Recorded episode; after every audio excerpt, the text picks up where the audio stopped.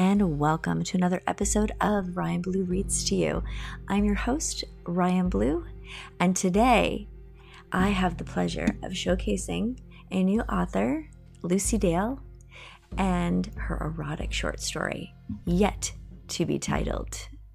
So, to give a little backstory, have you ever had that friend that you always wondered what could be, what might be? Maybe they feel the same, but nobody wants to make the first move or say anything. But what if? What if somebody does? And there could be that possibility of having something that you've never had before. Maybe more passion than you could imagine. Maybe to be touched in a way that you've never been touched. So, Lucy Dale has given me the privilege to just get your taste buds flowing. Because I tell you, some days I think that this girl, she gets into my mind some telepathic shit. You know, she gets it, and that's all I can say. So I hope you enjoy this little snippet on Ryan Blue Reads to You. Let's get down to the nitty gritty. The title of this chapter is called Cock Thirsty. And here we go.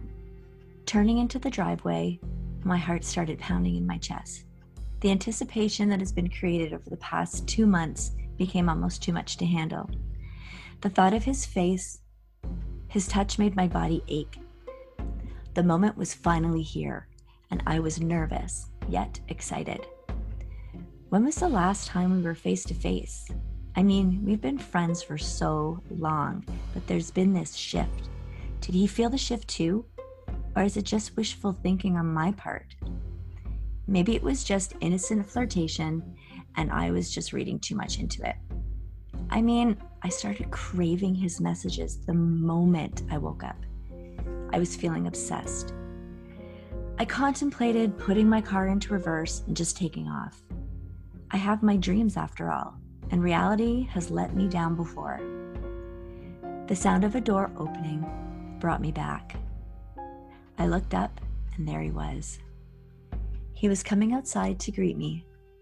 Was he as nervous as me? Has he been dreaming of this moment? The thought of my dreams of him made my flesh tingle, and I had to take a moment to catch my breath. Get yourself together, I said to myself. Be calm, not too eager. Let him come to you. I mean, this might just be a couple of friends hanging out, right? I can't assume. I don't want to look like an idiot, and I don't want to lose our friendship. He's always been so important to me.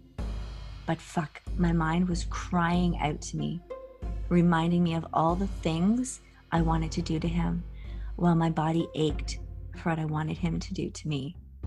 Shut up, shut up, shut up. I swear, the thought of what could happen excites me enough, and I can feel that heat building between my thighs.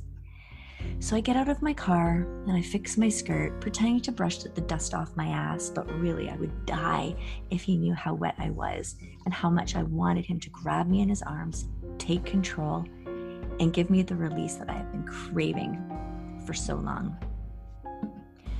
I walked over to him, feeling my heart in my throat and the ache in my pussy.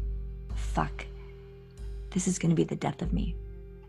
Hey, I say to him, Oh my God, did I just sound breathless? What the fuck? I sound like an idiot.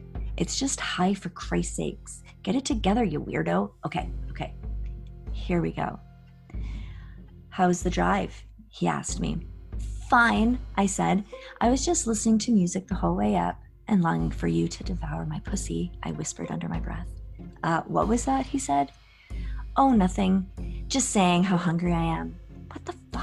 I'm being a dork. Am I 16? Why does this feel so new to me? I do love the butterflies in my stomach, but it's been so long since any man has made me feel this way. It's been so long since I've been touched. To be continued. Is this just a friend? Is she reading too much into it? Will she finally be satisfied? Who knows? But stay tuned for the next episode on Ryan Blue Reads to You. I'm your host, Ryan Blue. Until next time, sweet dreams.